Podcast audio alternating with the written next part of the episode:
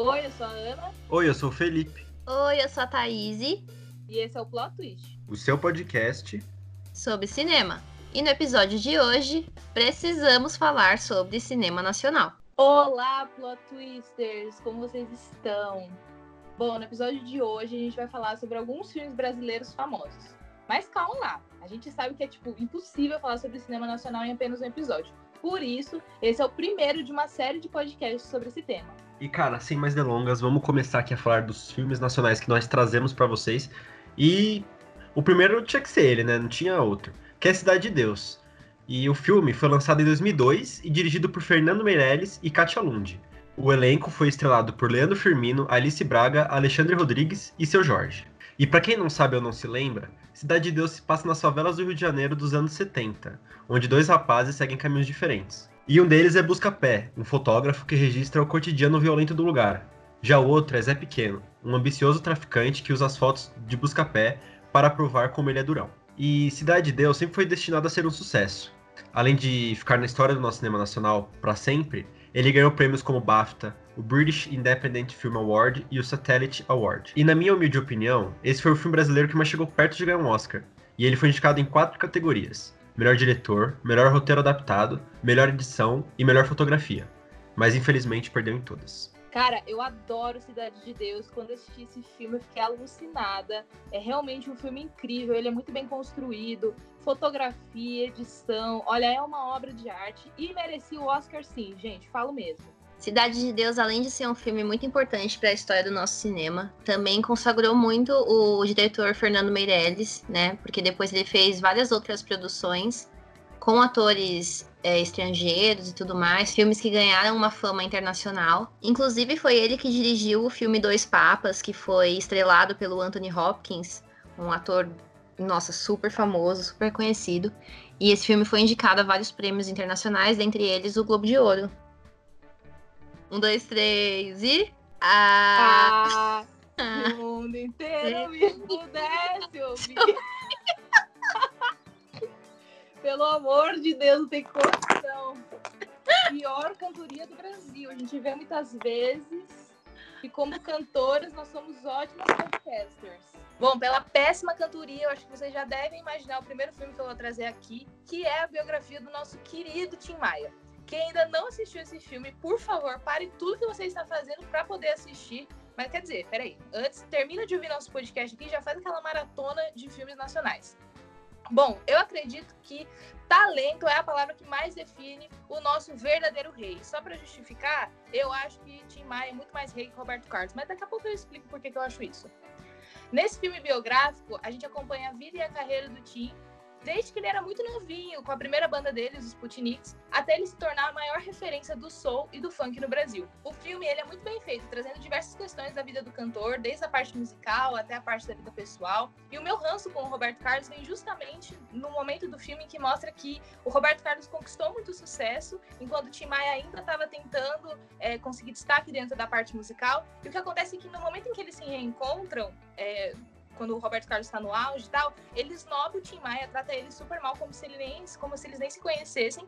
E isso para mim foi uma coisa horrível, porque eles eram super amigos, o Tim Maia ajudou ele, a família do Tim Maia também ajudou ele. Então, para mim, é uma atitude totalmente, assim, mau caratismo mesmo, né, gente? Bom, e eu gosto muito desse filme também porque ele mostra todos os aspectos do Tim Maia também, né? Ele era uma pessoa assim, como que eu posso dizer, excessiva em todos os sentidos, né? Ele tinha talento em excesso, mas também ele tinha atitudes muito é, agressivas. Às vezes tem uma cena que ele taca é, cachorro quente no Roberto Carlos e no apresentador do programa que ele queria participar. Ele também abusava muito do álcool. Então a gente acompanha esses dois lados eu nem preciso falar da trilha sonora, né, galera? Só os clássicos do Tim. Eu adoro a pluralidade musical que ele tem. Isso fica muito nítido no filme, porque ao mesmo tempo que ele tinha músicas super dançantes, como O Descobridor dos Sete Mares, ele também tinha músicas extremamente profundas, como Azul do Cor do Mar, que é uma das minhas músicas favoritas, assim, eu acho essa música linda. E me emociona muito ouvir porque a gente percebe que ele tinha muito mais para falar, né? Ele tinha muito mais para se expressar, mas ele também não conseguia por conta da tristeza que ele sentia e tudo mais. E assim, gente, o elenco desse filme é sensacional. O Babu Santana interpretando o Tim Maia é impecável É muito bom, ele, assim, arrasou. E eu também dou destaque pra Aline Moraes e o Cauã Raymond, que, assim, ó, só sucesso. Eu super concordo com essa questão do elenco. O Babu é um ótimo ator e ele interpretou o Tim Maia de uma forma bastante incrível. E é aquilo que eu disse já em outro episódio: é muito difícil falar sobre um artista ou uma banda, enfim, qualquer pessoa pública. É sempre complicado traduzir isso para linguagem cinematográfica ou qualquer outro tipo de linguagem também. E, mas eu acho que o resultado desse filme é bastante legal para a gente conhecer mais sobre a trajetória do Tim, que é um artista muito importante aqui no Brasil. Exato, a cinebiografia do Tim Maia é. Eu gostei muito, faz muito tempo que eu não, que eu não vejo. Eu só vi uma vez, eu tenho que reassistir. E eu lembro de ver em forma de minissérie quando passou na Globo. Mas eu amei, tipo, tudo, sabe? A ambientação. E principalmente a atuação do Babu, que foi genial, né? Ele é um, um ator magnífico. Outro filme brasileiro que com certeza atingiu o patamar de filmes que você precisa ver é Central do Brasil. Dirigido por Walter Salles, o filme é protagonizado por Fernanda Montenegro, a Dora, e o ator Vinícius de Oliveira, o Josué. De modo resumido, a história é a seguinte: Após sua mãe ser morta, Josué vive sozinho no Rio de Janeiro. O menino quer procurar o seu pai e, para isso, pede a ajuda de Dora, que trabalha escrevendo cartas a pedidos de pessoas analfabetas. Acontece que a Dora não é lá uma pessoa muito honesta.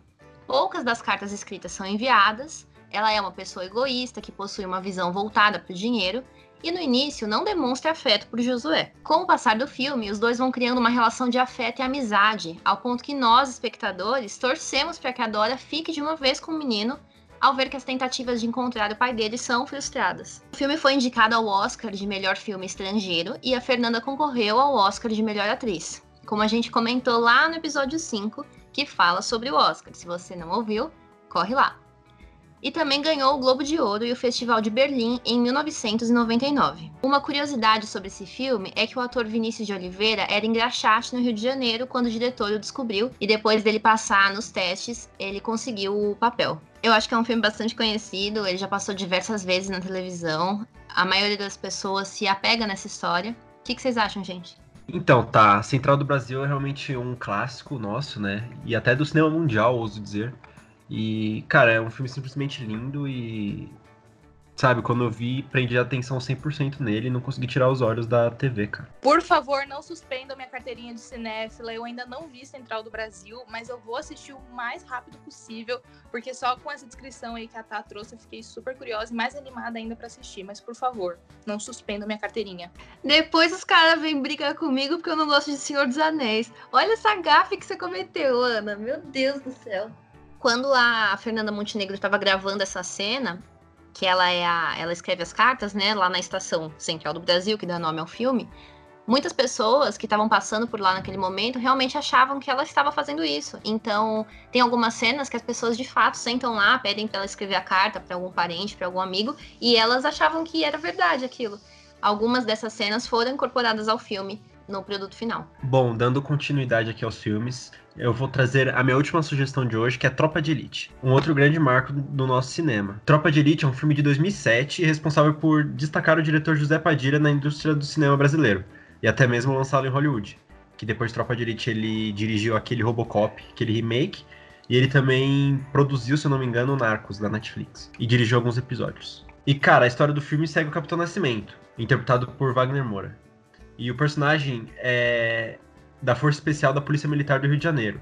E ele treina dois recrutas novatos para que um deles possa substituí-lo. E, cara, por mais que, a, que essa premissa seja bem simples, o filme é bastante complexo, já que ele traz temas como corrupção, policial e na política, violência policial nas favelas, entre muitos outros. Eu acho o Tropa de Elite um filme bem interessante e o que mais me surpreendeu nele foi a questão da violência policial. Assim, eu assisti quando eu era bem mais nova e as cenas, assim, me surpreenderam muito, sabe? Porque era uma coisa que eu não imaginava que acontecia e aquilo abriu muito a minha mente para tipo, entender esse universo, entender como as coisas realmente funcionam e me chocou demais, assim, sabe? Eu lembro que foi uma coisa que me marcou muito e também é algo que a gente precisa entender que são coisas que acontecem até hoje, né, gente? O filme é super antigo e a gente tá vendo cada vez mais e mais histórias no jornal de violência policial e, cara, é uma coisa horrível, né? Uma coisa que, assim, tipo. É, dá arrepio de, de pensar que alguém pode violentar outra pessoa, por mais errado que seja a situação. Existem outras formas de é, lidar com isso, enfim. A gente tem muita coisa para falar sobre isso, mas realmente é uma coisa que é horrorosa de imaginar que aconteça, né? Eu acho que Tropa de Elite é um filme fundamental, assim, para nossa história, para nossa sociedade.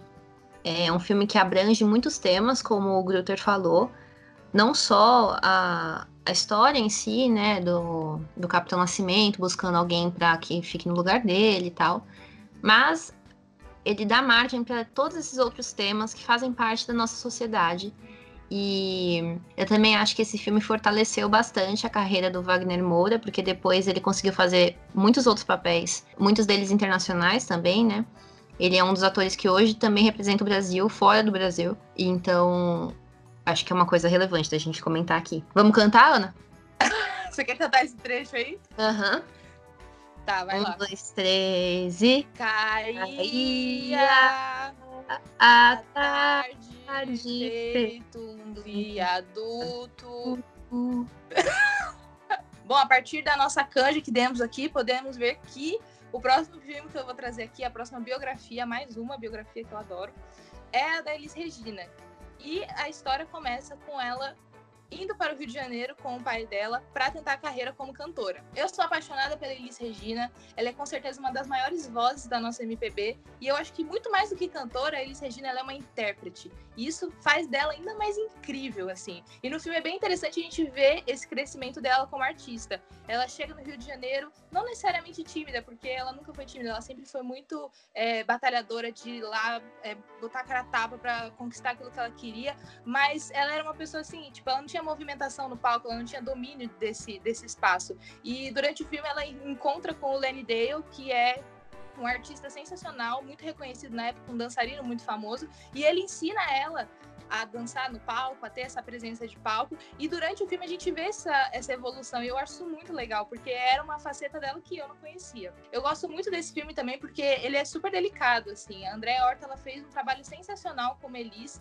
E a gente vê de perto tudo que ela passou, tanto na carreira musical, como outra questão importante mostrada no filme é que ele se passa na ditadura militar aqui no Brasil, um período muito difícil tanto para o nosso país quanto para os artistas também. Tinha muita opressão, censura, não existia liberdade de expressão, e a Elis sofreu muito com isso, porque existe um período que ela foi fazer uma turnê na Europa e lá ela deu uma entrevista criticando o governo militar aqui do Brasil e quando ela retorna, ela é interrogada pelos militares e dá a entender que eles ameaçam ela, ameaçam a família. E para meio que isso não acontecer, nenhuma desgraça acontecer, ela é obrigada a cantar num evento dos militares, não sei se é 7 de setembro, sei lá, alguma coisa assim. E aí a classe artística acaba meio que pegando uma raivinha dela, assim, sabe? Achando que ela tinha apoiado o governo dos militares, quando na verdade ela estava sendo ameaçada, né? Então ela estava tentando proteger a família dela. É um momento muito difícil para ela, porque tudo que ela quer fazer é cantar. Eu acho que é até uma frase que ela usa, né, no filme. E assim, eu super recomendo esse filme, a fotografia é linda, gostei muito. E é super importante a gente conhecer a história dos nossos artistas, valorizar eles. E uma coisa que eu acho legal comentar aqui é que as duas biografias que eu falei são de cantores, né?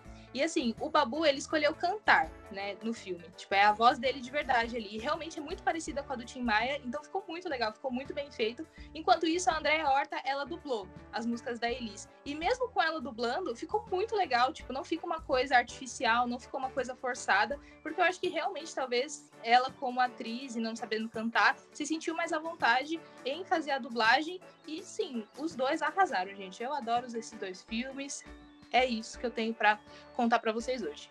Cara, eu nunca. Infelizmente, eu nunca vi o filme da Elis. Mas agora, com toda essa descrição belíssima da Ana, eu tô muito, muito, muito curioso mesmo para ver, cara. Deve ser um filme realmente incrível. Eu assisti esse filme e eu achei que a Andrea Horta, ela ficou muito parecida com a Elis, juro. É... Não só o cabelo, que é bastante característico, mas eu acho que ela interpretou muito bem, de verdade. E aquele lance que eu já comentei e sigo comentando, que essa é a minha opinião, é muito difícil fazer filme sobre alguém. Então sempre vai ter alguém que gosta muito e alguém que odeia, alguém que fala mal, enfim. Mas isso acontece com todos os filmes, né? E para terminar o episódio de hoje, eu vou trazer um filme que inicialmente foi produzido como uma minissérie de quatro capítulos, inspirados na obra de Ariano Suassuna, que é O Alto da Compadecida, que tornou-se um filme de muito sucesso, dirigido por Guel Arraes, com atuações principais de Matheus Nachergali, no papel de João Grilo, e Celton Mello interpretando Chicó. O filme conta as aventuras dos dois nordestinos e se passa no vilarejo de Taperoá, no sertão da Paraíba. Além das atuações marcantes da dupla protagonista, o filme conta com atores de muito prestígio, como Lima Duarte, Marco Nanini e Fernanda Montenegro. E é interessante a gente falar aqui que o ator Celton Mello ficou muito conhecido por esse papel, e ele mesmo diz que até hoje, 20 anos após o lançamento do filme, as pessoas lembram e fazem perguntas para ele sobre o seu personagem, na maioria das entrevistas que ele faz. Eu tenho a sensação de que quanto mais jovem a pessoa, menos ela conhece os filmes brasileiros e menos ela se interessa pelo cinema nacional. Com isso, muitas obras acabam sendo esquecidas, porque não são divulgadas e relembradas pelas pessoas. E eu acho que o cinema nacional, assim como o cinema de qualquer outro país, possui os seus erros e os seus acertos, possui filmes bons e ruins. Então a minha dica é: não desista do cinema brasileiro, mesmo que você tenha assistido a um filme que não correspondeu às suas expectativas. Eu tô falando isso porque é muito triste ver a situação da Cinemateca atualmente, que ela tá completamente abandonada, esquecida, tanto pela maioria da sociedade quanto pelas autoridades e a história e a memória do nosso cinema aos poucos sendo deixada de lado. Isso é muito triste para nossa história, para nossa cultura, porque o cinema ele reflete aquilo que acontece na nossa sociedade e ver tão claramente é, a nossa arte sendo deixada de lado é algo que nos entristece bastante, né? Pois é, tá. Acho que você disse tudo, mano. Tipo, O Alto da Compadecida é um dos filmes mais geniais e perfeitos que nós temos, assim, que eu vi na vida. Eu lembro de ver na escola, acho que. Não lembro que aula era. Devia ser literatura, talvez, não lembro.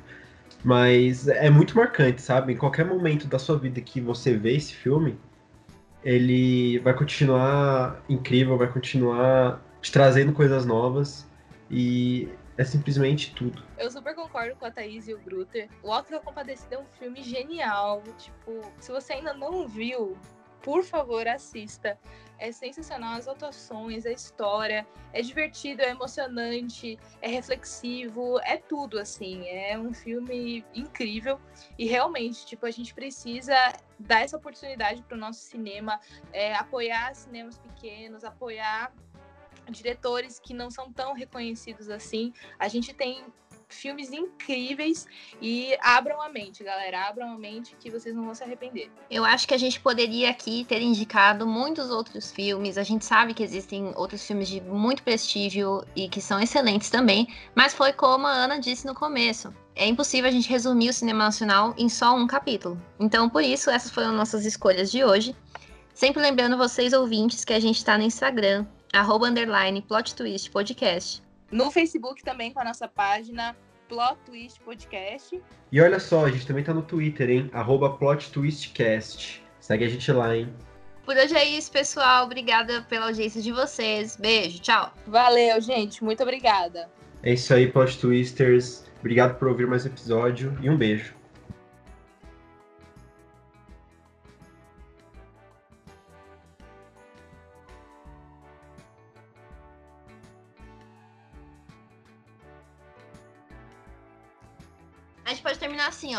Para de gravar aí.